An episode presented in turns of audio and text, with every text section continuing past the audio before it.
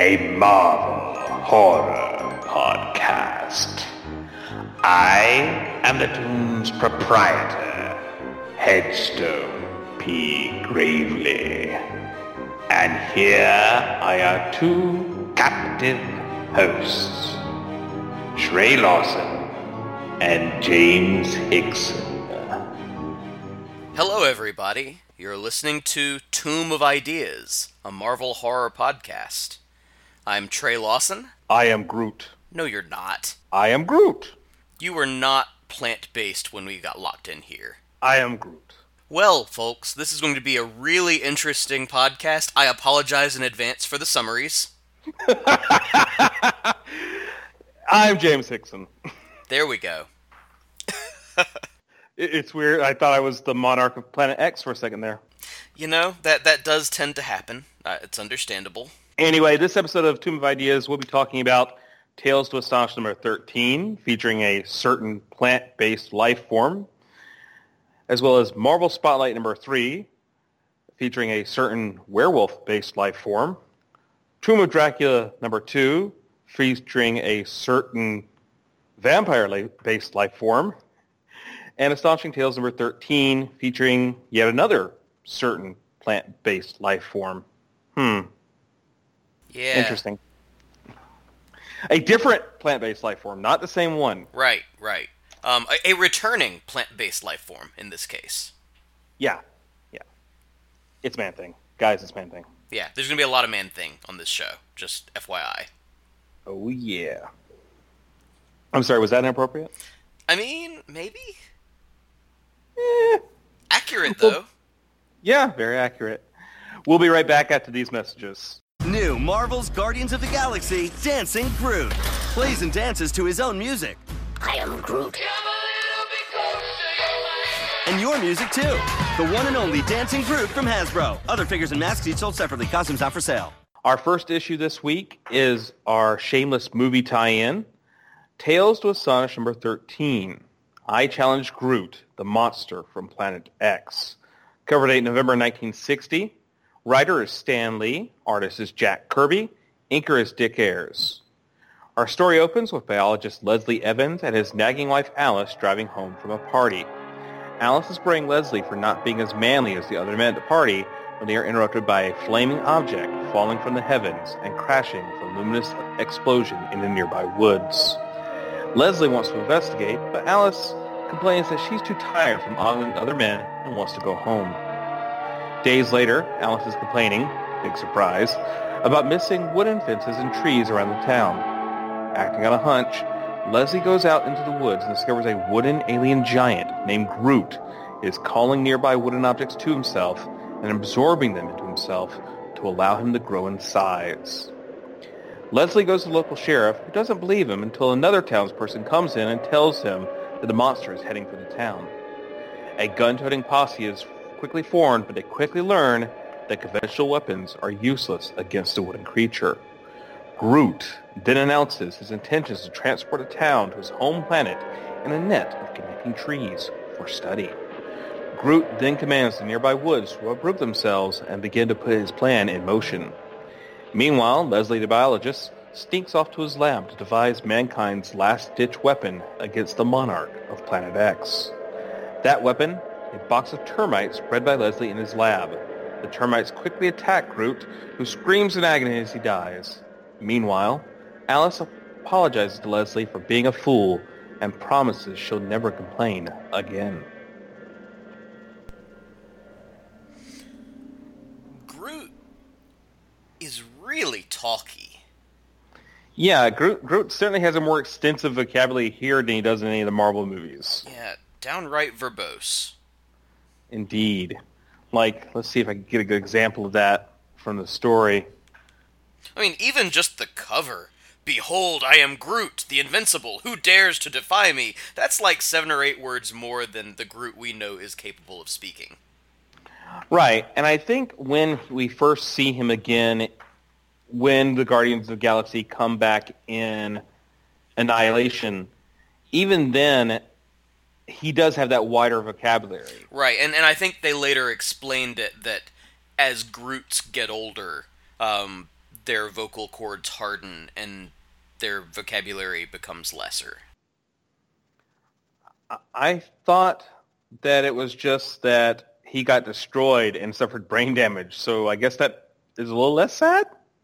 I suppose I I have to admit I have not read a whole lot of the Cosmic Marvel stuff, like the Annihilation Wave and and the things that spun out of that. I've read bits and pieces of it, but a lot of what I know from that comes from like summaries that filled in the gaps of stories that I missed. Right.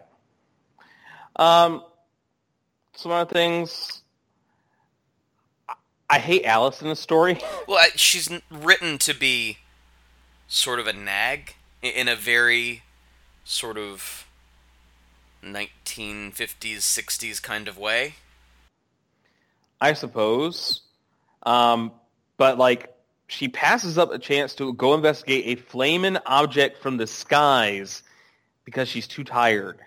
Yeah. Well, and and let's like that whole thing. Couple driving home at night. Mysterious object falls from the sky into the nearby woods. How many sci-fi films have started that way? Yeah, and I'd just like to note for a second that Leslie and Alice are the spinning image of Dennis the Menace's parents. That is funny. and considering this happens after Dennis the Menace has already been on newsstands, I can only imagine they just abandoned him somewhere. Right? That that would his presence would have made this a very different story. Extremely different. For one thing, I'm pretty sure Harvey Comics would sue them. It was Harvey that had Dennis, right? I believe so. Yes.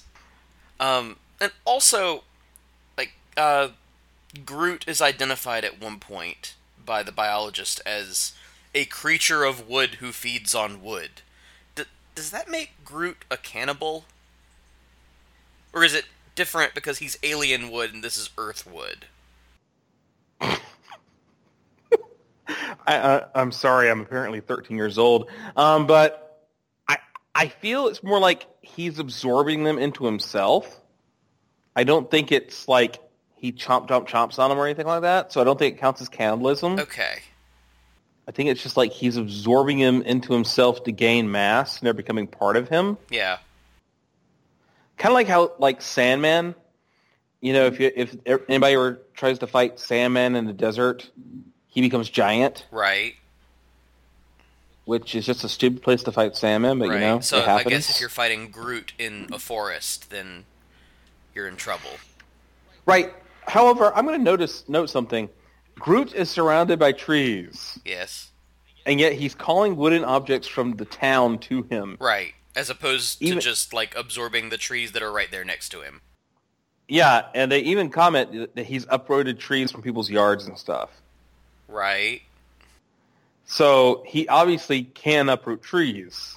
Well, and I mean, even more broadly speaking, Groot's plan doesn't make much sense. The trees are going to form a net to ensnare the town, and then somehow the trees are going to fly into space. Like, I no, no. One quick note before that. Does the absorbing wood aspect come back again in any future appearances of this character? I not that I'm aware of. That that's not to say it hasn't happened, but that that doesn't seem like part of the power set of the Groot that has become popular. Right. It's not like dancing, which we know he does. Right. Or even just the sort of like he can cause himself to to grow and shift and things like that. That happens in the movies. Now, according to Wikipedia, his power set still includes absorbing wood as food and the ability to control trees. Okay, then. I guess it's just not something that comes up often in the movies because they, he doesn't encounter that many trees. Yeah, I, I guess. Okay. Um, so yeah, the plan is kind of stupid, considering the fact that the minute they break atmosphere, everybody in that town is going to die. Right. Because tree like a net of trees would not be airtight. No, it would not create a pressurized atmosphere. Um, but also, when we get that sort of glimpse at uh, Planet X, where where they're going to be taken, um, it looks like Groot's people must get their bottled city technology from the same supplier as Brainiac. It's you know Bottle City wholesale. Yeah, yeah. They, they, they, they advertise on Space Cabbie. But here's another thing that I just this story raises so many questions. Um, the wood is too tough to burn. Like he he's Groot's wood is too tough to burn. That's not a real thing. No, it isn't. I mean, I can get it if like. No, I can't get it. Well, and, and also but- the wood is too tough to burn, but termites can eat through it. exactly. I am pretty sure that fire is more fearsome than termites. R- right, right. Um, Maybe maybe he has like a harder outer shell of hardwood and like an inner shell of softwood. maybe. I mean that that's the best no prize explanation I can think of. One thing that is worth noting, I think, and I, I can't, I don't have any proof of any causal relationship between these things, but Roger Corman's The Little Shop of Horrors came out two months before this cover date, Okay. and I think was being shopped around to studios and festivals and things even before that. Okay. That that kind of makes sense and the fact that Marvel will jump on any idea if they think it's going to be popular. Right. Well, and even I mean the even uh, the thing from another world, the old uh, sci-fi movie from the fifties. Um, in that version of the story, uh, the monster is plant-based. So, like, th- there is this sort of weird subgenre of plant-based sci-fi monsters that that they're kind of drawing from here. Okay. I kind of feel like this story had to have been written as a joke. like Stan had a fight with Joan or something and decided to go to the office and write a story about a nagging wife. that that is such a weird part of this story. Like it's because it doesn't really add to the plot. Um, but but it does give it this weird moral of or message of, hey, don't forget, scientists can be manly men too. Like that seems to be the message of the end of the story. Which is interesting because this is a few, like a, uh, maybe two or three years. Well, not not really. Maybe like one year before Fantastic Four number one comes out. Because this is November 1960. Okay, let me check when Fantastic Four number one comes out.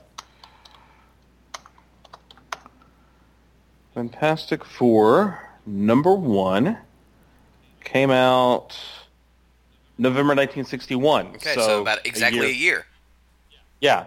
So there we get Reed Richards, who, at least in his earlier appearances, at least when Jack Kirby was drawing the book, was this kind of manly man scientist. Yeah, like it was. So it was like the two-fisted reporter character, but instead he's a two-fisted scientist.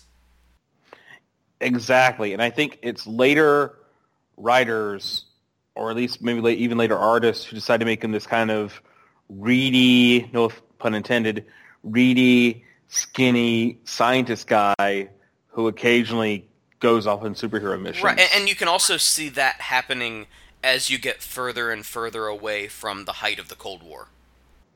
How so? Well, because like part of the original Fantastic Four story is like like Reed's ambition and aggressiveness and everything in that original story is in trying to beat the Russians into space. And that that sort of and that's part Okay. and that also informs his guilt over what happens to Ben Grimm because it was you know, he was prioritizing this one thing over family and friends. Who plays the scientist guy from This Island Earth? Because he was a two-fisted scientist type too. He was. Um, I haven't seen that movie in years. Um, I only know it because I did a whole watch through of MST3K. which is a very chopped up version of that movie. I like the MST3K movie, but the reason that the This Island Earth is so funny in it is that it's a really chopped up version. Uh, Rex Reason. Yeah, yeah. Rex Reason, Reed Richards. Coincidence? All right. So, I mean, did we like this story? It's better than Gratu. Yeah. So let's- say it's better than the Gratu story from last episode, even though it is very much the same vein. it doesn't feel. The Gratu story was almost insulting hmm in its simplicity. This is a little bit more Twilight Zoney. Yeah, well, and and as as strange as the sort of subplot of Leslie and Alice's relationship is, it at least is a subplot. It's character development. It, Yeah. it is this very. It is a very simplistic form of character development, but but it's something. I mean, at the beginning of the story, I wrote, "Please tell me Alice dies."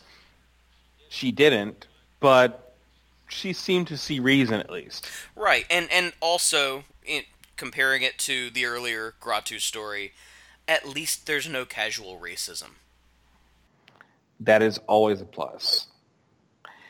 Anyway, I think that says that for this comic. Yeah, no, it's like if you're really curious where one of the more popular Guardians of the Galaxy came from, it's worth tracking down. It's probably been collected because it's one of the more famous Kirby monsters.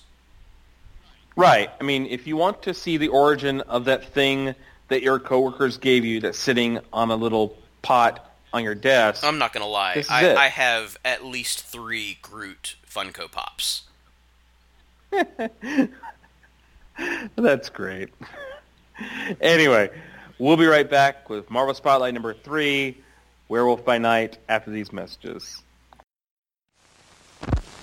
When the moon is full, the beast must die. One of you is a werewolf. You must track down the werewolf. One of these eight people is a werewolf. Can you guess which one?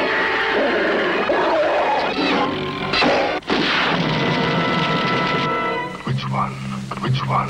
Which one? Which one? Which one? Which one? Which one?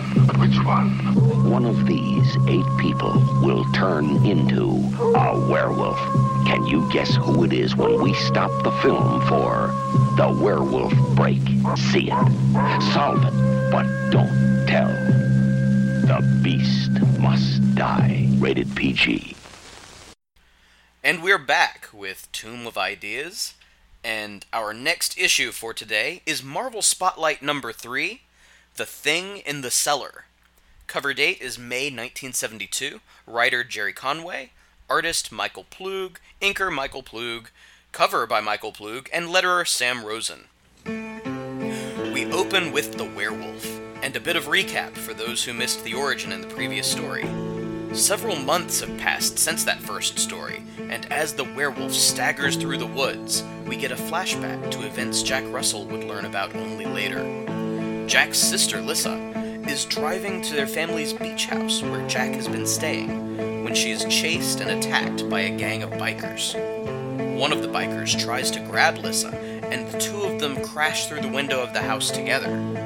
Jack, having already transformed due to the full moon, instinctively defends his sister and attacks the bikers.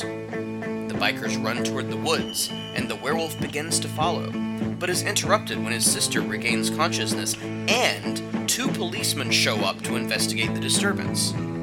Jack gets away, but is shot in the leg. From the woods, Jack recognizes his stepfather's voice, talking to a police officer and an unfamiliar man who seems to spot the werewolf hiding amongst the trees.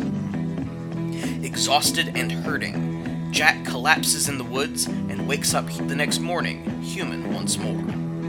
He tries to hitch a ride and is picked up by the same stranger he saw talking to his stepfather the night before. Introducing himself as Nathan Timley, the man reveals that he and his wife have been watching Jack very closely and might be able to help him with the werewolf curse. Arriving at Timley's home, Jack is immediately accosted by Nathan's wife, Agatha, who demands to know the whereabouts of a book Jack supposedly inherited from his father. Jack professes ignorance and is knocked unconscious. He wakes up in a dirty, dungeon like room chained to the wall. He is soon introduced to Craig, the Timley's disfigured servant with a metal prosthetic hand, who is to keep watch over the imprisoned Jack. Craig reveals himself to have a bit of a temper and begins beating Jack to try and get the secret book for himself. Later in the evening, Nathan quietly comes to Jack offering food and apologies, but by then Jack has once again transformed into the werewolf, who for obvious reasons considers Timley to be a threat. Craig rescues his master, and even with his augmented lycanthropic strength, Jack is unable to break free of his chains. The next day, Agatha reveals a bit more information, notably that the book Jack's father supposedly left to him was a book of spells. As Craig again becomes aggressive toward Jack, Nathan tries to stop him, and in the process reveals that the spell book is in fact called the Darkhold. Craig kills Nathan by accident, and in the confusion, Jack escapes. Night falls, and Jack once again becomes the werewolf, who is able to smash the remaining shackles on a nearby anvil. Agatha sends Craig to fight the werewolf, and Craig seems to have the, excuse the pun, upper hand, until a bolt of lightning is drawn to his metal prosthetic, striking and killing him. The werewolf thinks it sees a woman before falling into a series of unpleasant dreams. In those dreams, Agatha tries to cast her spells without the Darkhold, and she pays the ultimate price. Jack wakes up, reflecting on his dreams, and resolves to figure out the connection between his curse and the mysterious Darkhold. So, yeah, I really like this issue. I did too. It it it definitely begins to expand on the mythology of how this particular werewolf curse might be working. yeah, and that's really refreshing because at first, like based on the first few pages, I thought this was going to be Werewolf by Night versus Bikers. Right. And and to be fair, I I totally get why that scene is there. Um it, it really is worth noting just how big biker and biker gangs were in popular culture at the time. Right. I think Hunter S. Thompson's book about the Hells Angels came out in 1967. Right, and you've got Easy Rider around that same time, um, but also The Born Losers in 1968, which was a low budget movie that did huge business, especially like drive ins and stuff like that. And it had a follow up, Billy Jack, which was even in- an even bigger success, and that came out just a year before this issue. So yeah, definite fad of the time that you know evil biker gangs are roaming the countryside, um, raping women, and and that's something I was really afraid here. Alyssa was going to get raped. Yes, that was. I mean, it's silver. It's 1970s Marvel, and so I didn't think they would push things too far. But I was worried about what they might imply. Right, and is it Alyssa, Elisa? I I I was thinking Lissa because of the double S, but it could be Lisa. Oh dear, we're going to have to find we're to have to find a listener who's an Alyssa or Elisa. M2 can correct us on this because otherwise we're going to just keep on doing this. Because I figure, yeah, I mean, either could potentially be correct. So, speaking of the beginning of this book, it's very weird. At first, you're thinking that Jack is out as the werewolf, except if you look very closely at the cover page, you might realize he's actually having a flashback before we get into the story proper. Yep, there is some sneaky past tense in those caption boxes. And it's it, it gets confusing. Um, all, all we needed, all we needed was just one caption that said earlier the same night. Speaking of very confusing narration, the narration from page three, I ran to the head of the stairs. I saw shapes moving in the darkness outside, something leaping off the concrete pathway, the rumble of my en- of an engine screaming in my ears, and before I could move, it happened. That last bit, that, that last bit, and before I could move, it happened on page four, is in speech mm-hmm. balloon. That is the only time I've ever seen this. Right.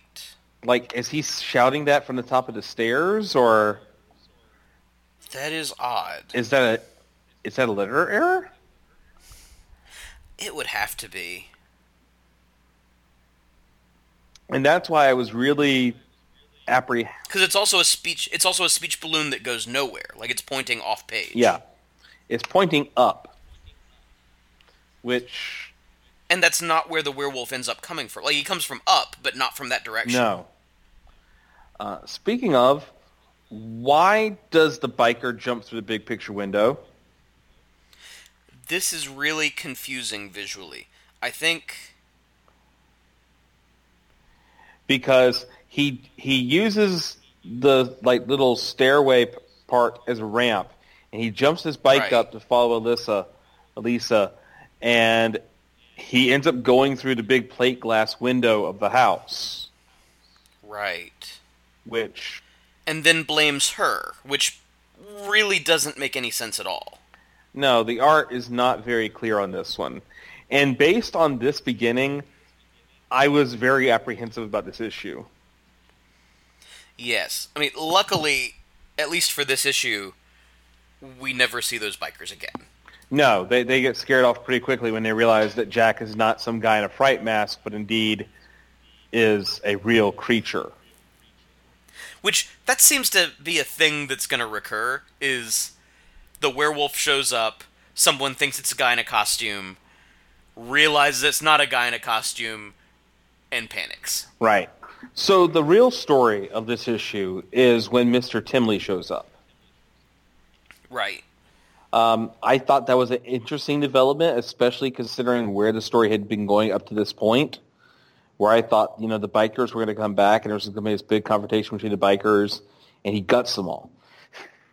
Which, It right, and it also is is a little surprising even from the previous issue because we were left thinking, well, now the werewolf is going to pursue vengeance. He's going to be struggling between his desire for vengeance against the stepfather and his promise to not hurt the stepfather. right. With, with the werewolf perhaps acting on the id that Jack is otherwise repressing. Right. But but this is taking us back toward the story that the mother told in the first issue and the story of his his his real father. Right. So our story picks up again with a middle-aged man picking up a shirtless, muscular hitch, young, young man who's hitchhiking along the highway. And of, of course, oh wait, no, it doesn't go where I think it's going. Um, he says, I'm taking you home to my wife. And I'm like, yeah, sure, wife. But no, he has a wife, and it's Bea Arthur. But like Bea Arthur dressed as the Bride of Frankenstein, I can see that. like the white streaks in the hair are very much a like it. it I'm getting a very gothic universal horror vibe from everything at that house. Yeah, and what we're going to see a lot, I think, for these Marvel horror stuff is a lot of cribbing from Universal horror, but also from Hammer horror. Yeah, well, like um, Craig strikes me as a Frankenstein's monster type character.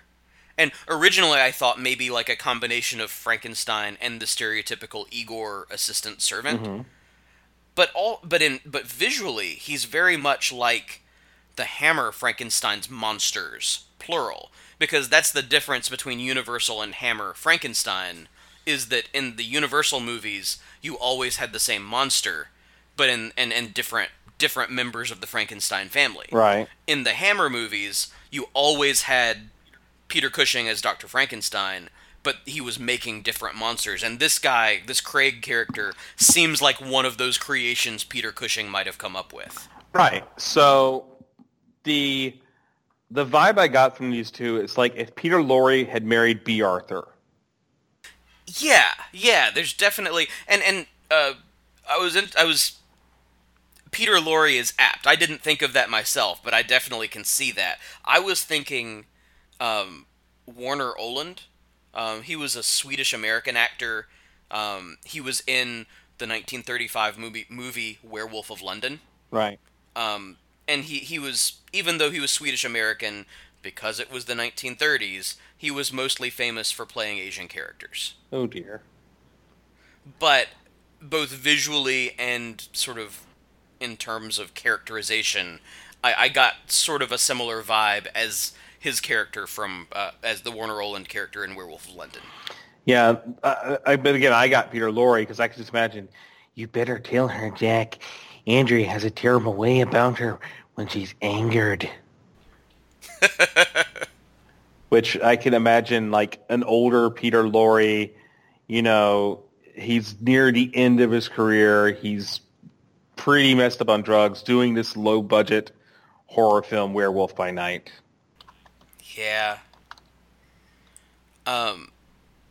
Also, I guess we could just go ahead and say Jack's dad was a really complicated guy. Yeah. Oh, Peter Lorre died in 1964. Never mind. He's been dead for 10 years at this point. Sorry, I, I had to look it up. Yeah, J- Jack's Ah. dad is a is a weird guy. So he was a werewolf, but apparently he was also a sorcerer. Apparently, and while that is really weird, werewolf sorcerer also gives me a great idea for my next D and D character. You know, I don't usually run D and D, but I would run that game so you could play that character. oh.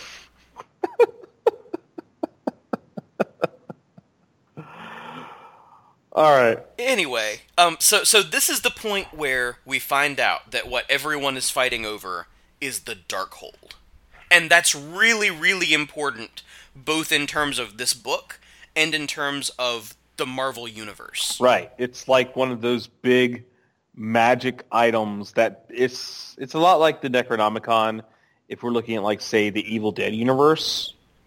Yeah, it, it's um, it also has the name the Book of Sins. I think that they call it that sometimes in the comics. It's a grimoire, so it's a book of spells, um, but it's linked to all kinds of magic and evil stuff in the Marvel universe. Right. Um, in fact, um, a version of it recently appeared in uh, the most recent season of Marvel Agents of Shield. Which I'm way behind on. I'm not even Yeah. through season three yet, but but that was because you know the agents of shield not to go off on a tangent but they kind of even when they can't directly tie into the movies they thematically try to tie in. And so around the same time that doctor strange was coming out agents of shield introduced ghost rider and started doing their own magical storyline.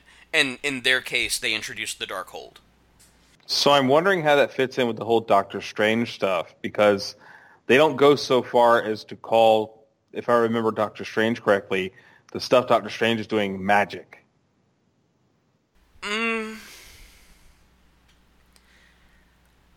I think the other, once he meets the other characters in the Marvel Cinematic Universe, they will call it magic. Okay. Uh, you know, like, I mean, it, it's gonna be it's interesting because we've already had Thor say magic and science are the same thing. Right. We have in his first movie. But again, this is not a Marvel Cinematic Universe podcast. This is a Marvel horror podcast. So Right, but anyway, the Darkhold really important. It's gonna come up a lot, and not just in Werewolf by Night stories. Yeah. Um, speaking of death counts, we weren't, but let's do that. There's a really high one in this issue. like Yes. people just casually getting killed. Didn't like when the bikers get killed earlier? Um, I think so. If not killed, then at least horribly maimed. Horribly maimed. Always fun. Okay, no, he's not dead. He's just, yeah, he, he gets scared off. And Nathan dies at the hands of Craig. Yep. I just had a thought. Craig, as played by Craig Ferguson. I would watch that. Okay. And and and of course, Craig himself uh, dies, struck by lightning. Right. Okay. Let's talk about that. Once Craig accidentally kills Nathan and Jack escapes, this issue starts getting really trippy and really gorgeous. Yes. For instance, um, there is a really good um, transformation, a, a single panel transformation from Jack Russell into a werewolf at the bottom, Uh, page bottom of 17? page 17. Yeah. Yes. And And that's because he basically does it in still images exactly the way that the old werewolf movies would do it. right. Like you get the sort of slow transition of human to wolf, but instead of doing it as a dissolve like a movie would, because Mm-hmm. you you can't do that in comics, he does it across the panel, and it's great. It is fantastic. That is, I posted this up on the Tomb of Ideas Twitter feed. I love this panel. It's great, and it only gets better from here. Yeah. Um, I mean, if look ahead just a, a few pages, page 21, which is sort of the climax of the fight between the werewolf and Craig. Right. Like, that is pretty. The, the top panel to page 21 where Craig says, and because of it, you must die. I feel my muscles tensing. In a moment, I would spring. My wolf's teeth would find Craig's throat, and in that instant, the man I could have been would indeed have died. But something keeps that horror, horror from happening. An intervening stroke of fate, a stroke that saved my soul. So, like, he's about to kill Jack in werewolf form right. and lightning strikes him just in time to stop Jack from having to rip out his throat. So basically, it stops Jack from murdering Craig, Right. saving his soul. And I'm just like, so is that fate that steps in like God? Or is are we supposed to believe that like Andrea stepped in somehow? And it's really not clear. No. For instance, what motivation would Andrea have to step in and stop Craig from killing Jack Russell unless she still needs him for the Darkhold or mm-hmm. she needs a, him to have a pure soul? Right. Either way, what it's definitely doing is helping to reposition a traditionally horror villain character of a werewolf into a more heroic mold. Right. And we'll start seeing, I think, just from what I've seen as far as covers go, we'll start seeing Jack Russell becoming more of a super heroic character. Yes. but here it's still this tragic werewolf story and it really is tragic i mean this guy's life has crumbled around him i mean Yeah. he is barely holding on to it he's trying to keep his you know keep his sister part of his life but it's not really working Right. And you know Especially not when she goes out driving late at night when there are ba- biker gangs roaming the hillsides of California. exactly so um, andrea does some kind of spell and she dies Right. And what's weird to me is that all of that is a dream. Like Jack as the werewolf is aware of that happening somehow. Yeah, he like gets a vision of her um trying to invoke yeah, she tries to invoke long dead gods, trying to find the information she needed from the book called Darkhold. So she's Which is just that one caption is really important because I think later it's revealed that the Darkhold is directly connected to sort of Marvel's version of Lovecraftian stuff, like Chthon, the the demon Chthon. right. So she's trying to she's Um, trying to summon yeah. Cthulhu but without the instruction manual. Right. And you don't want to do that. That's no. You're, you're going to violate the terms of service. It's not going to be under warranty. Right. She has like a heart attack because she tried to summon the elder gods. She falls, accidentally setting her parlor on fire, and she burns to death. Right. And then Jack is wondering, like, was that all a dream? Did that really happen? Um, And of course, like, pretty sure Craig's dead body is still right there. yeah. Jack, again, we've addressed this before. Jack Russell is not the sharpest tool in the shed. Um, but I will say, as he's musing on all of this and, and resolving to continue investigating uh, the Darkhold and his father and all that, that last panel at the end of the, the last page is really great. It is. With, with the, the image of the wolf appearing in the clouds and the sky behind him. Yeah. It's it's it's nice. I don't think it's as nice as the single panel on the previous page, that panel 21 No, shot, no. where it's just like Well, there, there's, there's montage. there's a lot more going on. There's a lot more going on in that, that fight panel. But yeah, um, you know, this issue really weak start, really Yes. strong finish. Definitely. Um, I, Like it, it, it felt like because the sister was introduced in the first issue, in order to get Jack Russell to move on, that they had to do something with her to sort of not necessarily resolve her story, but at least take him away from the rest of the family for a while. Mm-hmm. And and it sort of does that. It's it's a it's good stuff. Um, I'm liking what I'm seeing. A Werewolf by Night. Uh, I d- I wasn't expecting to. I was expecting Werewolf by Night to be this kind of hokey thing, especially the way Roy Thomas talks about it in later issues of the Bullpen.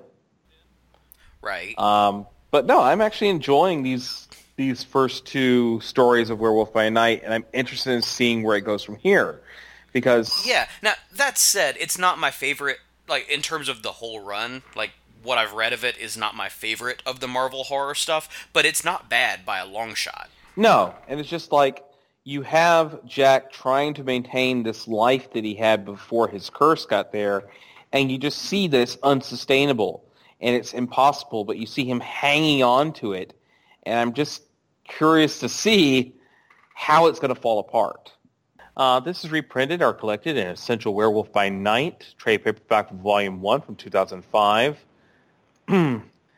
as well as Imusimi Ioza trade paperback 2010, and I've butchered that trade. How do you say it properly?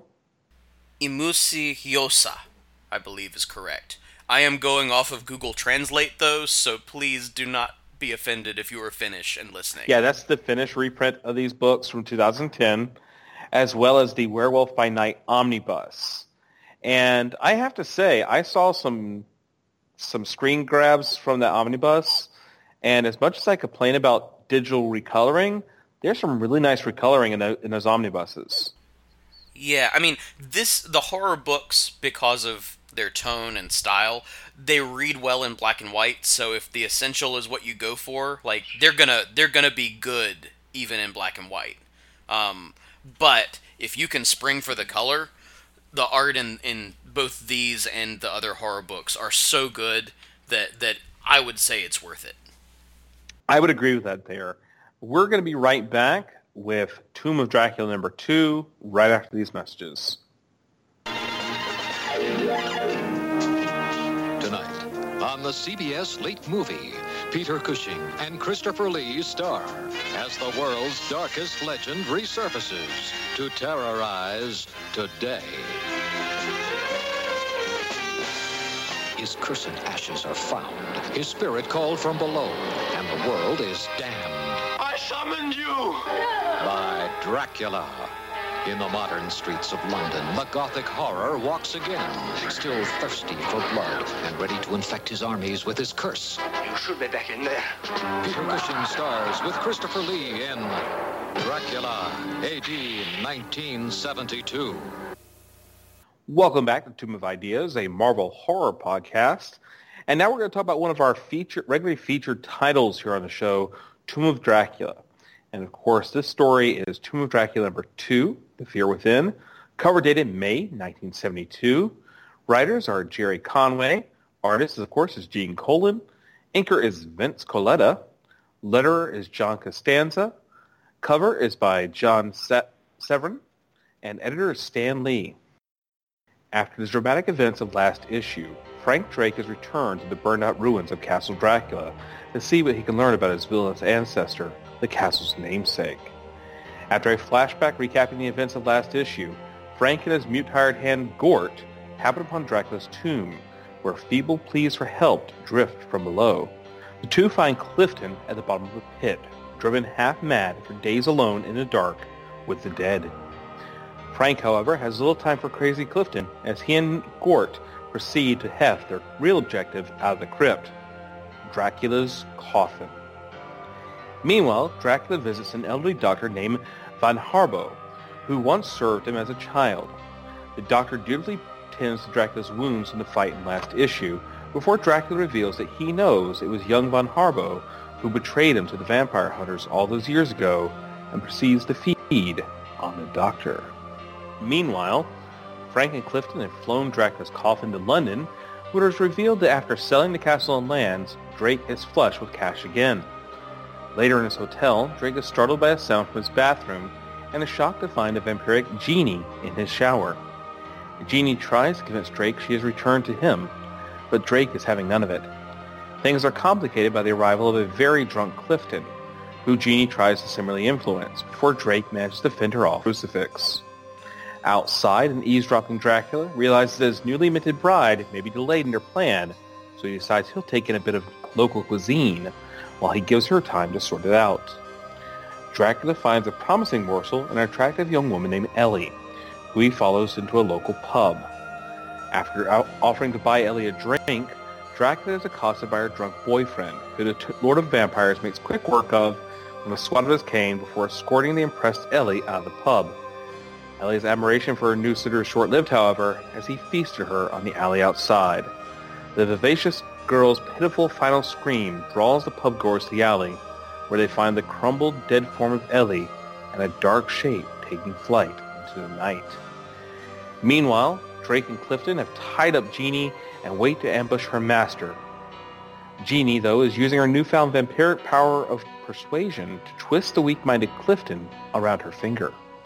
Properly duped, Clifton drugs Drake and frees Jeannie as Dracula comes flying through the window. The three move to retrieve the coffin, not realizing that Drake has faked his incapacitation until he makes his strike. Drake's plan is to bind the two vampires with a crucifix, but is wrecked by the hypnotized Clifton. Drake knocks his idiot friend out just in time to be set upon by Dracula himself. After a quick, one-sided battle where Drake gets his butt handed to him by his great-great-grandpa, Drake recovers in enough time to prevent the unconscious Clifton from becoming prey by driving a shattered piece of wooden furniture through Jeannie's undead heart. Realizing delaying any further will expose him to the dangers of sunlight, Dracula leaves. Jeannie, though, is left behind seems to regain a bit of her humanity as she feels the effects of the sun's rays. It's better this way. I don't hurt anymore. I don't she tells Frank as she slowly dissolves into dust. This is a dang good comic. Yeah, but I really need to write shorter summaries.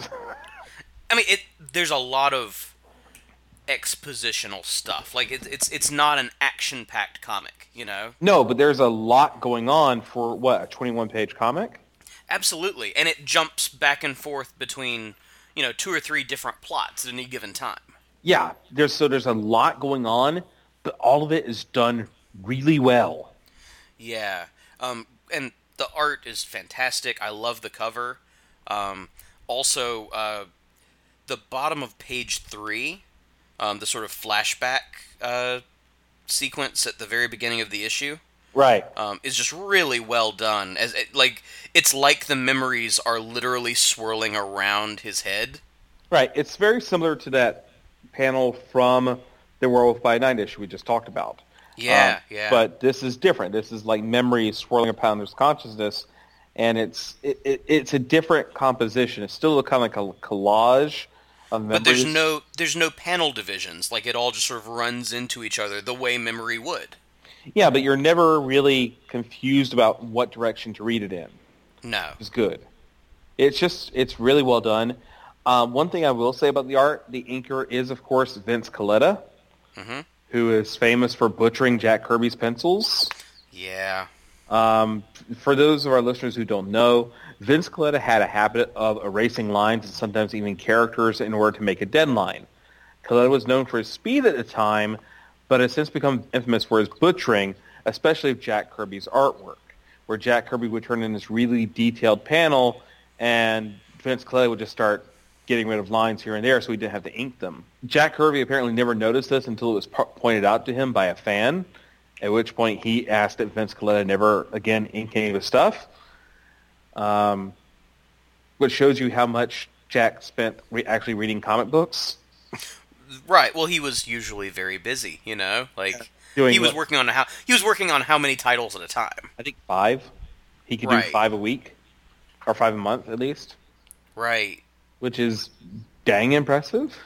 But that's also, I mean, in terms of the not noticing thing, how many times did things in comics get retconned because Stan couldn't remember what they had said in the last issue?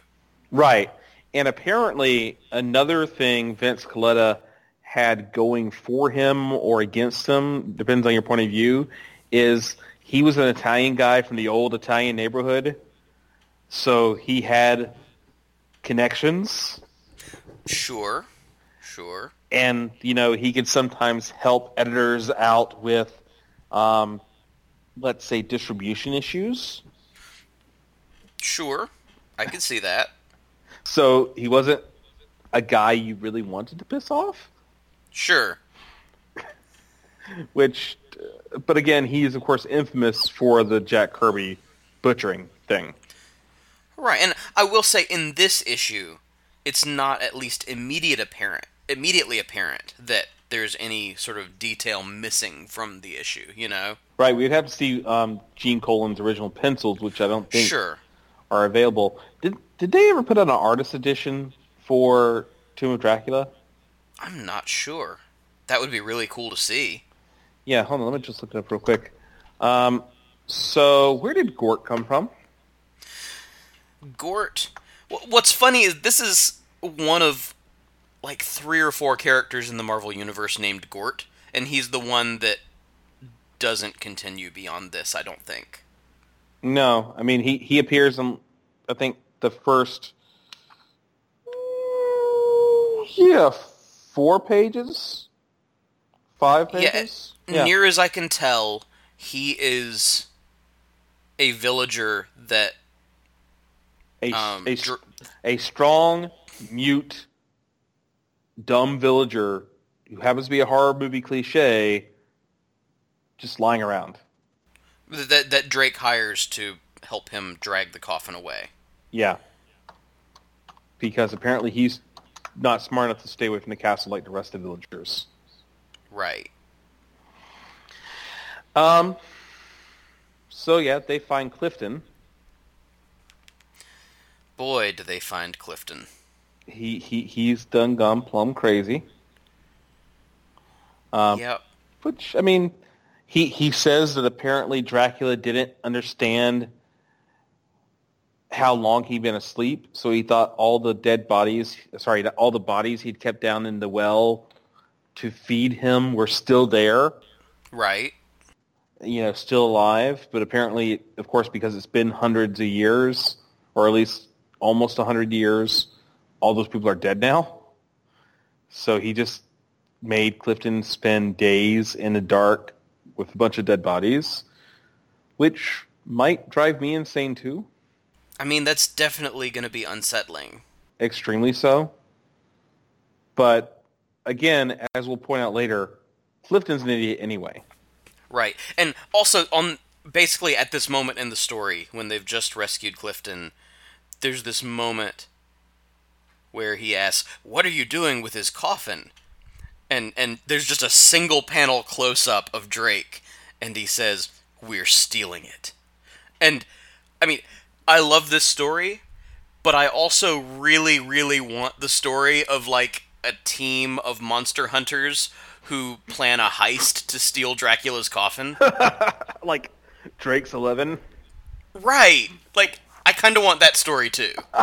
That is that'd be a great story. Actually, I would read that.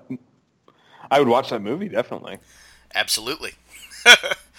All right, so then we get to this doctor dude. Um, Yeah, and when was Dracula killed again? Like when was the stake put in his heart? I'm assuming the original Bram Stoker story. Right, so we're talking like 1880s, maybe 1890s. Mm-hmm.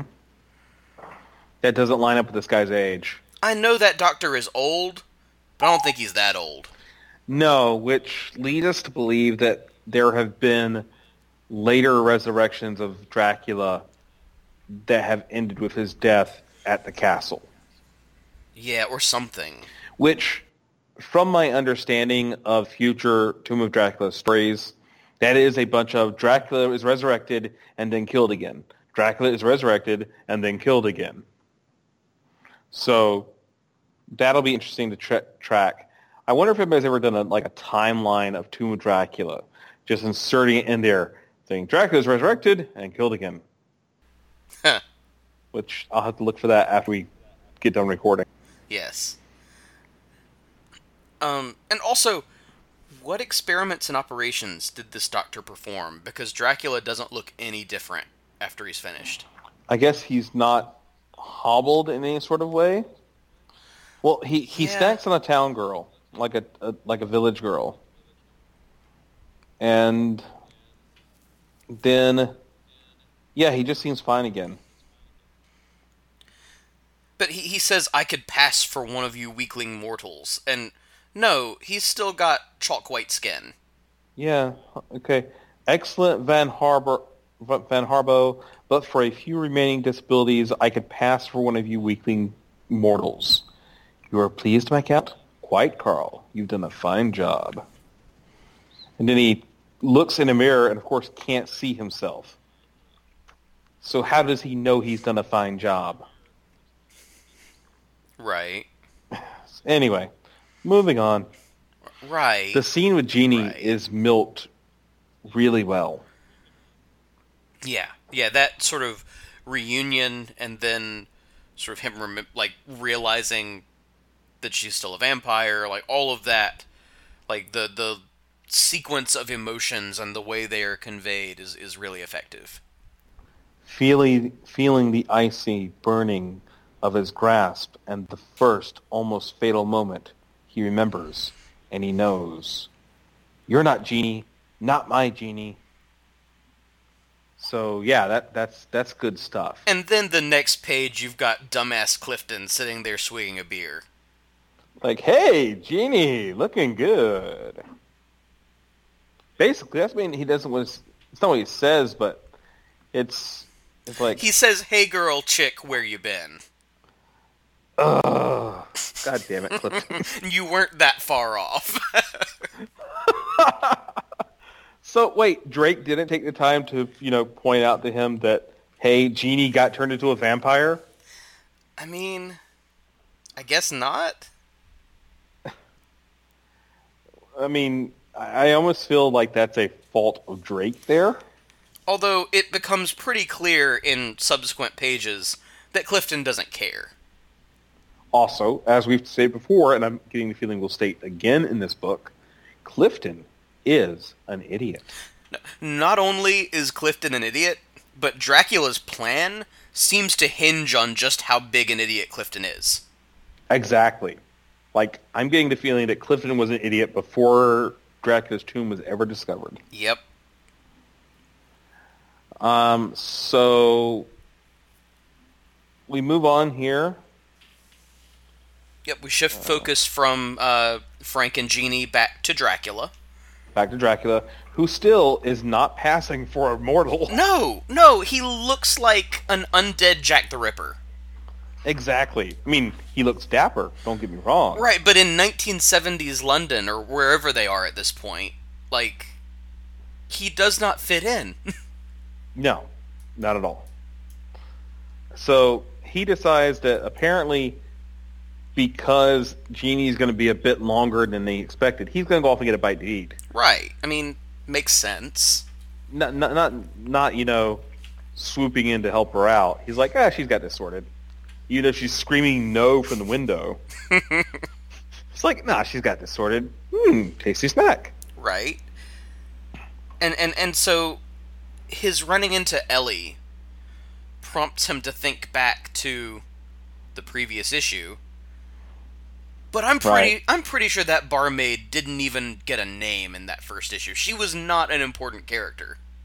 No, I think she gets vamped. She gets turned into a vampire, and that's the thing. The last we see of her. It is. Um, Uh, she. Uh, we, we see the the bit where um, the owner of the bar is carrying her body. Right. That's how they. That's how they know Dracula is back. Yeah, exactly. So yes, Dracula's right. It is quite weird that he chooses this moment to flashback on the barmaid from the first issue. Because she wasn't that memorable. No, and he says, I guess it's because it's supposedly Ellie reminds him of the barmaid. But I, think, I guess because this is the second time he's fed on someone at a bar. yeah, but I think honestly that's selling Ellie short. She's a more interesting character. She's given way more development in her few pages of existence. Right. And maybe it's because I'm using pop culture shorthand in my own brain, but she kind of strikes me as Mary Jane Watson meets Eliza Doolittle. Yeah, I mean, th- there's a little bit of that, I think, uh, in the character, and and her her death is far more tragic than the barmaid in the first issue. The barmaid in the first issue is set up from the beginning as sort of greedy and manipulative, and you know, like she's already not a positive character when we first see her. But but Ellie Ellie seems to want something better for her life. Right. I mean, we meet her boyfriend, who's like this drunken oaf who hangs out at the pub. He tries to accost Dracula. Dracula backhands him with his pimp cane, um, knocking him across the room. Ella's impressed. She isn't a particularly bad person like I think the we see with the barmaid in previous issues. She just accepts a free drink and her fate is sealed. She thinks she's met this refined gentleman, this guy mm-hmm. who might rescue her from her low-class life, who knocks out her boorish boyfriend in one hit, and then a few minutes later he's feeding on her in a back alley. Right. And it, the way it's done is great, the dying scream, the slumping form, but it's really horrific too. Yeah, and it's even more horrific because up until the moment they get to the alley, Dracula looks almost heroic. Right, and like she's thinking her life's about to turn around. She th- she's thinking, okay, this is this is a real gentleman, and then Yeah. he feeds on her, and she's Yep. dead. Yeah. It's it's really depressing, and spoilers, guys, it's not the last depressing issue in this death in this issue. No, well, and or in the series, um, but but it sort of speaks to the effectiveness of this creative team that they will invest so much into what's really a disposable character, so that you feel something when that character goes away. Yeah. Let me just look at something real quick. So, then we get the Jeannie's death. Which, before we get to that, Okay. um, Dracula briefly sort of reflects on the sort of rules of Dracula in that um, he's supposed to have to return to his coffin, but really he has to return to his native soil, which he usually keeps in his coffin. So, without his coffin, is Dracula just carrying around a bunch of loose dirt? I think so. I think Like, does he just have like a like a like a a big box of dirt? I think that is what they're implying. I think Okay. yeah, I think on page 15, um, third and fourth panel, um, my dear cousin must take me for a fool. Stealing my sacred coffin was indeed an inconvenience to me, but hardly fatal. For it's not the wood which matters, but the Transylvanian earth which fills my mourning sulfur? Sepulchre? Uh, sepulcher. Spol- okay, Spolker. And yet, the coffin will be mine. Yeah, Roy Thomas and his fancy words. Well, actually, no, this is Gene, Gerry Conway. Excuse me. This one's Conway. Yeah, this is Conway, excuse me. Who also uses lots of fancy words. Yeah, true. Um, Um, I I guess I feel like that would raise some questions with the bellhop at the hotel. I mean, you know, as far as the bellhop knows, it's just a somewhat heavy box. It's not like he opens it and expects it. It's like, huh, this box is full of Transylvanian dirt. so I, I think, I think I don't think it raises many questions as you're thinking. Okay. I think it's just this weird, eccentric gentleman, probably wealthy, who's maybe throwing some money around the hotel, dresses a little bit out of date, and that's about it. Fair enough. So, okay, so that's the, the dirt issue. Yep. So let's get to Jeannie's death. Yes. which is tragic. I mean, I thought that Ellie's death was was very unsettling. Jeannie's death is heartbreaking. yeah. It's really touching, which it reminded me a lot of Gwen Stacy's death, which would happen a year and a month later in Amazing Spider-Man number 121, also written by Gerry Conway. Yeah, it's almost like he's the guy they call when they need the the tragic uh, girlfriend dying scene. Really tragic girlfriend dying scene. I mean, she's like, hold on. And we skipped over a bunch of fight scene, which really wasn't that important. I mean, it was fun and all, but um, so this is page 21, and it's like, Frank, I'm dying, Frank. The sunlight. Jeannie, heaven, what have I done? Don't, Frank, please don't. It's better this way. I don't hurt anymore. I don't hurt. And then she crumbles into dust, Yeah. leaving. and and what makes it even more upsetting or tragic or whatever you want to call it is this is usually the triumphant moment of the vampire story. He has defeated a vampire. Right. That's usually a moment of celebration of we have triumphed against evil, we have defeated the villain, the monster is destroyed, but she wasn't a monster really. No, she was the woman he loved. Right. So then he he's he's there on his knees, his hands in his his face in his hands, crying over the disintegrated ashes of Jeannie. And meanwhile, Clifton's looking from the corner room. What the fuck just happened? Right, because Clifton to the very end Is is an an idiot. idiot. It's like, really, Clifton? You just fought vampires. One just dissolved into dust. Catch up. Right. So, I really like this issue. It was good. It, it was really good. and and it I think is really pushing us toward developing Drake as a character in some interesting ways. Yeah, I think something. It's not really it's not really an issue that's about him. It's about all of these people around him, but I think by virtue of that we get a better sense of who he is. right. A common criticism I hear of Tomb of Dracula, up until the point where Marv Wolfman comes on, and he and Gene Colan do their epic run together, is that it kind of meanders along. It kind of goes back and forth, meandering situations. And I suppose you can make the same argument for Werewolf by Night, but these stories, they're you know they're, they're not really going anywhere, but they're still they're still good stories. Right, and it does feel like they're laying the foundation for something. Right. Um, like even just there's a brief aside near the end of the issue. I think it's while he's fighting Dracula or just after he's fought Dracula, but Frank refers to himself as perhaps accursed as I am. Or is it Dracula musing on Frank? I think it's Dracula musing about Frank that Frank might might also share his curse. Um, let me find that page. Sure. It's near the it's near the end. Well, while you're doing that, I'm going to look at the bullpen real quick, where they talk about the addition of a new writer to the staff. Yeah. Item.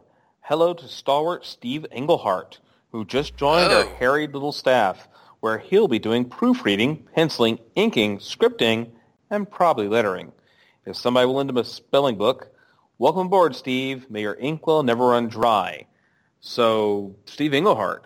yeah. He would go on to do a wild and crazy run on Avengers that I like a lot, as well as he did a a lot of cosmic stuff too. yeah. He also does a celebrated run of Batman a few years later. I think Yeah, no, the Englehart Batman stuff is good. is it? I've never I've Yeah. never read it. I mean, I've heard that it's good, but I've not read it. Most of my stuff I'm familiar with, of course, is his Marvel Avengers stuff. Right. Englehart gave us the wackos. Okay, I found the panel. It's at the bottom of page 18, and it is Dracula speaking. He's, he, he's diving onto uh, Frank, and he says, We could have been allies, you and I. You, descendant of my blood, perhaps accursed as I am. Yeah, okay, I'm there now. Yeah, I see that. And, and so, the, the, just in that one aside, they're setting up for maybe something further happening with, with Frank in terms of increasing the tragedy of his own existence. And that's actually really well done because the way Dracula's getting him is like, I could have given you the world, but you betrayed me. You betrayed me, your own blood. It's it's it's good stuff. I mean, I'm not quoting word Yeah. for word, but it's, it's good stuff. but yeah, that that's there, there is this sense of of sort of a familial connection that's been broken. Yeah. Sp- and going back to the bullpen real quick, there is um, an announcement in Stan's soapbox. Okay. Stanley's soapbox. Let's try something different this month. Instead of me laying in on you with the usual panoply of punctilious phrases, we'll follow the old adage of a single picture being worth a thousand words. And if this, picture don't fill that bill, may Forbush forgive me. His name is Luke Cage, and being a hero for hire is his thing. We've put it all together for you in the first sensational issue of our newest superhero mag, on sale right about now. I don't want you to think I'm hitting you with a lot of hard sell, but as one believer to another, even if it means forgetting foregoing Millie the model this month, don't dare miss Luke Cage, hero for hire. He's really something else. So I wonder if this Luke Cage character is going to go anywhere. Sweet Christmas. yeah, so this is around the time in regular Marvel time that uh, Luke Cage is being introduced. So that kind of dates the issue. Yeah, so I mean that's definitely placing a square in the early to mid 70s. Which is fine with me. Absolutely. That's that's what we're here for. Do we have anything else to say about this issue? Just um, again that it's it's a really good story even though like you said the early issues of Tomb of Dracula are not typically as well regarded as the later issues.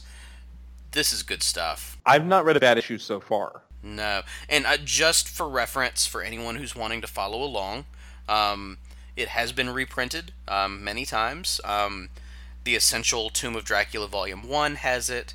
Uh, the uh, Tomb of Dracula hardcover omnibus has it. Uh, there's a pa- trade paperback version of Tomb of Dracula if you're looking for the color edition. Um, there are some foreign editions, Le Tombeau de Dracula, uh, Super Fumetti in film. Um, there's a Finnish edition of the Dracula paperback. Uh, so lots of options out there for those. I'm assuming most of our listeners are probably speaking English. Uh, the Essential Tomb of Dracula, the omnibus, or the trade paperback are probably your best bets. Ooh, I missed a house ad. Um, another Marvel masterpiece on sale now. Amazing Adventures featuring the Beast. And you have the gray hairy Beast, this, of course, before he was blue. I Right. did it. I killed Iron Man. It had to happen. This one you can't miss. One Avenger, dead on arrival. And of course, at the bottom it says, in the fabulous Marvel style. Huh. Yeah, so this is around the time that Beast gets blue and hairy. Right. And before he joins the Avengers. But but but but killing Iron Man? Apparently so. Oh my stars and garters. I did not. I should have seen that coming. oh, and on that note, we're going to go take a quick break. We'll be right back after these messages. Gatorland, there's a place that's real close by. You'll see how life around here started. You see, long ago the gators roamed. This is the place dinosaurs call their home. This is Gatorland. You've got to see it to believe it to understand. This is as real as it gets. Gatorland, real Florida. Gatorland. And we're back. And our final issue for this episode is going to be Astonishing Tales number 13. The title of the story, as we suggested at the beginning, was Man Thing. Cover date on this one is August 1972. Writer Roy Thomas, artist Rich Buckler and John Buscema, inker Dan Adkins, letterer John Costanza, cover artists Rich Buckler and Sam Rosen. We begin almost immediately where the previous issue ended. Actually, a little before, as the first few pages basically recap Kazar's encounter with Man Thing in the pit from the previous issue, as well as his defending Man Thing from the AIM agents. Eventually, Kazar comes face to face with the Man Thing and finds that the creature's corrosive touch does not affect him. They have a bit of a fight, but just as Man Thing seems poised to win, the surviving AIM agents fire a laser weapon at it, breaking up the fight. Then, Kazar's saber-toothed tiger pal Zabu finally catches up, having been restrained by Kazar in the previous issue. Zabu attacks the remaining AIM agents who quickly retreat. Finally, Barbara Morse and Paul Allen arrive and help Kazar retrieve the unconscious man thing from the pit. In the process, Barbara speculates that maybe the fear that people feel when seeing Man Thing is part of what allows that corrosive touch to work. As our protagonists plan what to do next, one of the other SHIELD researchers, Dr. Wendell, is shot. Before dying, he says that the AIM agents have escaped with Paul and the comatose Dr. Calvin. Kazar confronts the captured agent who shot Wendell, and after some persuasion from Zabu, the prisoner tells them where to find Paul and Dr. Calvin. Meanwhile, the captured man thing squeezes himself out of his cage, once again compel, compelled by a desire for vengeance. Kazar, accompanied by Zabu and Barbara, find the hidden AIM base and attack. While Kazar and Zabu fight their way through the AIM forces, Barbara finds Dr. Calvin and Paul, who has now been revealed as an AIM double agent. Just as Paul is about to kill Dr. Calvin, the man thing bursts through the wall and kills Paul with his corrosive touch. As our heroes escape, Man Thing throws a switch and causes the AIM base to self destruct. Barbara reveals she was never actually in love with Paul, but was assigned to keep an eye on him by S.H.I.E.L.D. With their mission in the Everglade- Everglades complete, Barbara and Kazar make plans to return to the city. All right, so this issue, this issue wasn't as good as the previous issue. No, it's okay. I mean, it's wrapping up the story and it's wrapping it up fast. Wrapping up fast, but let's be honest here. Four pages recap. Yeah, That's that's obscene for this day and age.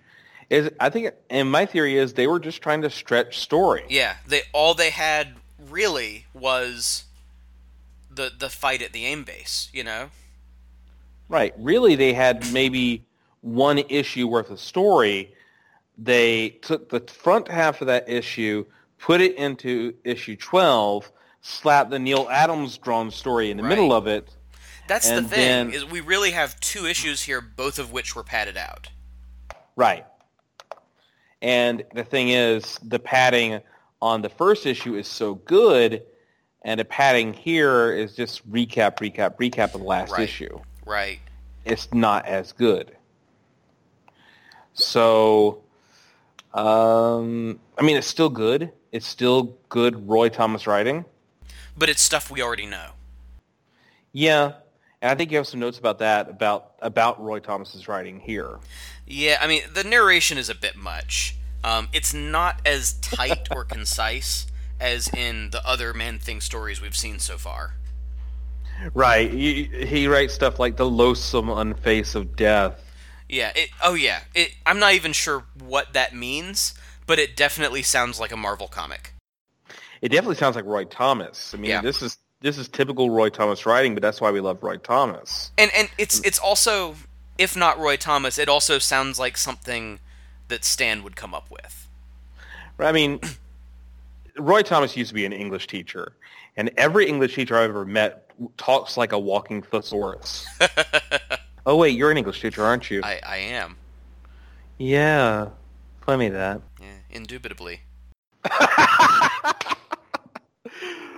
So yeah, um, I'm pretty sure this is also the first time the idea of fear being what makes the man thing's touch burns is introduced. Right, and we talked about that a little bit last time that, that it hadn't been introduced yet, but um, but this is where we get it. Kazar has lived through so much in the Savage Land that he is not afraid of Man Thing, and so can fight hand to hand without worrying about being burned. Right. Uh, but at the same time, he does feel fear at first, but he overcomes that fear before Man Thing touches him. Right, which is so we get we're told here that even Kazar feels fear at the sight of man thing. So at least initially. Told, Right, so we're being told here how horrible the visage of the man thing is, which is good because I don't I'm not quite sure it's being conveyed well in the art. no, we're we're still getting the sort of shambling furry monster that we saw in all the non Neal Adams stuff from the last issue. Right. I mean, the art is not terrible. No. It is um, John Buscema, which is always good, with inks by um, Rich Buckler. Um, it it it does the job. It does. It's not a horror book though. Like this is an adventure comic. Man Thing is a horror character, but but he's been more or less shoehorned into this adventure book as a means of both bringing him into the Marvel universe and fleshing out his origin. Exactly. And and he goes to town on those AIM guys. Yeah, there's a body count in this issue. Yeah. Um, those beekeeper suits are clearly not anti-corrosive. No, and not armored at all. No. Um, although I'm pretty sure Zabu has a bigger body count than Man Thing in this issue. Dang. Like, uh, uh, the the part that gets me is the caption box. R17 is dead before he hits the ground. Like Zabu straight up mauled that guy to Yep. death. Yep. Yep, that's page seven. Um, before we get there, though, we do get another bullpen, which we do have a bullpen item here that is relevant to the podcast. Okay. Item, just to prove to you that Mighty Marvel's not exactly standing still for the next few weeks. By now, you've doubtless already noticed a spectacular illo elsewhere on this self-same page, and be wondering, what's the buzz, right? And they're referring to an illustration right next to this, which is of a man on a motorcycle with a blazing skull. Hmm. So here's where we end the suspense. The current issue of Marvel Spotlight debuts a far-out new feature which we think you'll, you're going to dig. It's called Ghost Rider. But as anybody with 2020 vision can plainly see, he's no blood relation to the Western hero we sprung on you some time back. Nope, this GR is Mad Mod Mystic Hero, who straddles both the world of motorcycles and the supernatural. And that's some job of straddling. It's by the Titanic team of groovy Gary Friedrich, who dreamed the whole thing up, and madcap Mike Ploog, whose own Werewolf by Night series is scheduled to gain its very own mag in a month or two. Oh yes, and for those of you who've been writing in to comment on the uncanny resemblance between Mike's artwork and that of the great Will Eisner, creator of the Spirit during the 1940s, it's not news either to us or to Mike, people, because Mike was indeed Mr. E's artistic assistant for a couple of years, just prior to his joining our beleaguered little crew. But thanks for noticing. Hmm. so this issue is a few months after the other issues you've read this episode. Right. And uh, again, with the Ghost Rider introduction, like I said, early 70s bikers were big. Yep, and we're going to be talking about that introduction probably in an episode or two. Yep. But back to Man Thing. Yes. Um.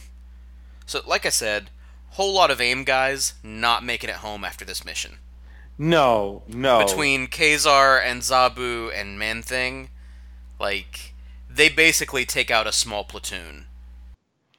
Right. I mean, Kazar isn't killing anybody, but he's barely stopping Zabu from doing so. Zabu Right. is straight up gutting people, and so is Man Thing. I mean, Man Thing is burning to death with his touch. Right. And probably also snapping backs and necks like he did in his early appearances. Yeah, because Man Thing is badass.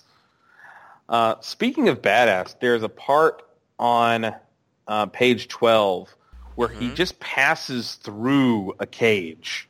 yeah, yeah. Like, you've caged the Man Thing. Okay, good for you. Walks through the bars, and they just go through them like jello. Yeah, that's the thing is Man Thing is apparently squishy. Squishy.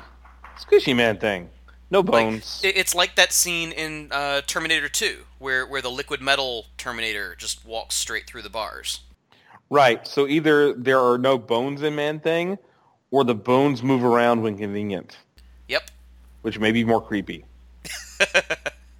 Um, something else to note is uh, the end of the issue. Um, Barbara Morse expresses her excitement that she can just go back to being a regular scientist again, and no more crazy spy adventures for her, right? Right. She's certainly not going to marry a purple-clad archer and found a team of wackos. No, clearly she's into this Kazar guy who is so into her that he's willing to bear having to be around the stink of civilization. Yeah, because that's the recipe for a successful relationship. So, okay, I guess we'll talk about the the the big thing here. I didn't see Paul's betrayal coming. Maybe I just suck at spotting betrayals because I didn't see um, Ellen's betrayal. Or is it Helen or Ellen? It's Ellen. Ellen. See, I'm terrible with names today. I didn't see Ellen's portrayal coming in the first Man Thing story we talked about. Yeah, I mean, this one I think is telegraphed slightly more. Um, not so much in Paul's behavior because we really don't see much of him in this issue. Mm-hmm. Um, but Barbara kind of acts weird every time he comes up, especially in the middle of the issue. Yeah, and you know, anytime it's talked about, like Kazar's like, "Oh, you must be anxious to rescue your fiance." She's kind of like, "Eh." Yeah, and and um, th- there's a sense that even if it's not hinting that there's something up with Paul, th- there are hints that Barbara knows more than what she's telling Kazar at that moment. I mean, it just seems very far fetched that Shield. By the way, this is the first time I think that it's openly stated that she and Paul are both agents of Shield. Yes. um, where it's stated that you know they are agents of Shield. I think it's ex- even extreme, even for like Nick Fury, to make a woman pretend to love a man, probably make love to a man, promise to marry a man, just to figure out if he's an AIM mole. that is a bit much for sure. I mean, I could more easily imagine uh, Nick Fury and Dum Dum Dugan taking him to a dark room, slapping around a bit until he's like, "Yes, I'm an AIM agent. I'm a mole. Please stop hitting me, Mister Fury, sir." And and also, uh, what's also interesting at the bottom of page eight is that Bobby pulls rank and reveals that she's actually she outranks Paul. Interesting. Um, you may be my fiance, Paul, but with Ted Sallis gone and Dr. Calvin in a coma, I'm next in command. We go to New York. You're right. She does. So maybe he got maybe he was just a regular Shield agent. He got tired of her pulling rank all the time. It's like it's like, honey, can you do dishes? Actually, Paul, I think you, you'll find if you look at your Shield manual, I'll, I outrank you. Also, in, in some of these close ups around that page, um, Paul kind of looks like a knockoff Tony Stark. Yeah, Like with the hair and the, the thin mustache. yeah. Which you know that was a common look, I guess, back then. Yeah. It was a stock look. I mean, it's it's how we know that he is not going, perhaps know that he's not going to be a rec- recurring character. And Right. later on, when he like is revealed to be full blown evil, he looks he looks less like Tony Stark. Right. Although part of me kind of wishes for a lost issue prequel where, sort of in the style of Oliver Queen and Slade Wilson, that Paul and Tony keep getting mistaken for each other. Yes, because if ever there was a character that fans were demanding to come back, it is Paul Allen. No. No one has ever said that. ever. All right. So speaking about page 17, on page 18, the last panel of 18, we have Paul doing exposition saying when he's fi- he's shooting at Man Thing, he's saying, the bullets, they just sink into him. They don't even phase him. Barbara, Kazar, stop him. And eh, we we see Paul firing the gun. I think it would have been far more mm-hmm. effective if we saw the bullet sinking in the Man Thing. Right. You know, I'm wondering if that still might have been a bit much for the code. I think it's a tried and true comic philosophy at this point to show us, don't tell us. Right. Right. Other thing on that page is Man Thing bursting through the wall. Yeah. I, I, I really just want to add a speech bubble there for Man Thing that just says, "Oh yeah," Oh, Ew. because he's he's he's pulling a Kool Aid. I'm Aid. just imagining man thing flavored Kool Aid. That would be like an offshoot of of that would be the Kool Aid version of Slimer Hi-C, right? Sure. Sure. I'm just imagining like a, a pitcher of swamp water. Yep. with a with a thin film of moss on the top. Yum. On page 19, that fourth panel, does does Man Thing have pupils? He does. Like it, there's this sort of almost like a glimmer of humanity underneath the, the monster, but but it it doesn't match his other depictions. Yeah. I, I, I'm not digging it, though. I, I like I Yeah. like the big red eyes. Yeah. Yeah. So, do we have anything else to say about this issue? Um, it's fine. Like it's it wraps things up. It, it sort of suggests that nobody was really sure if they were going to do any more with Man Thing or not. Yeah. Because he just sort of disappears in the explosion. But I think we've shown with these issues that he is a fun character. Yeah.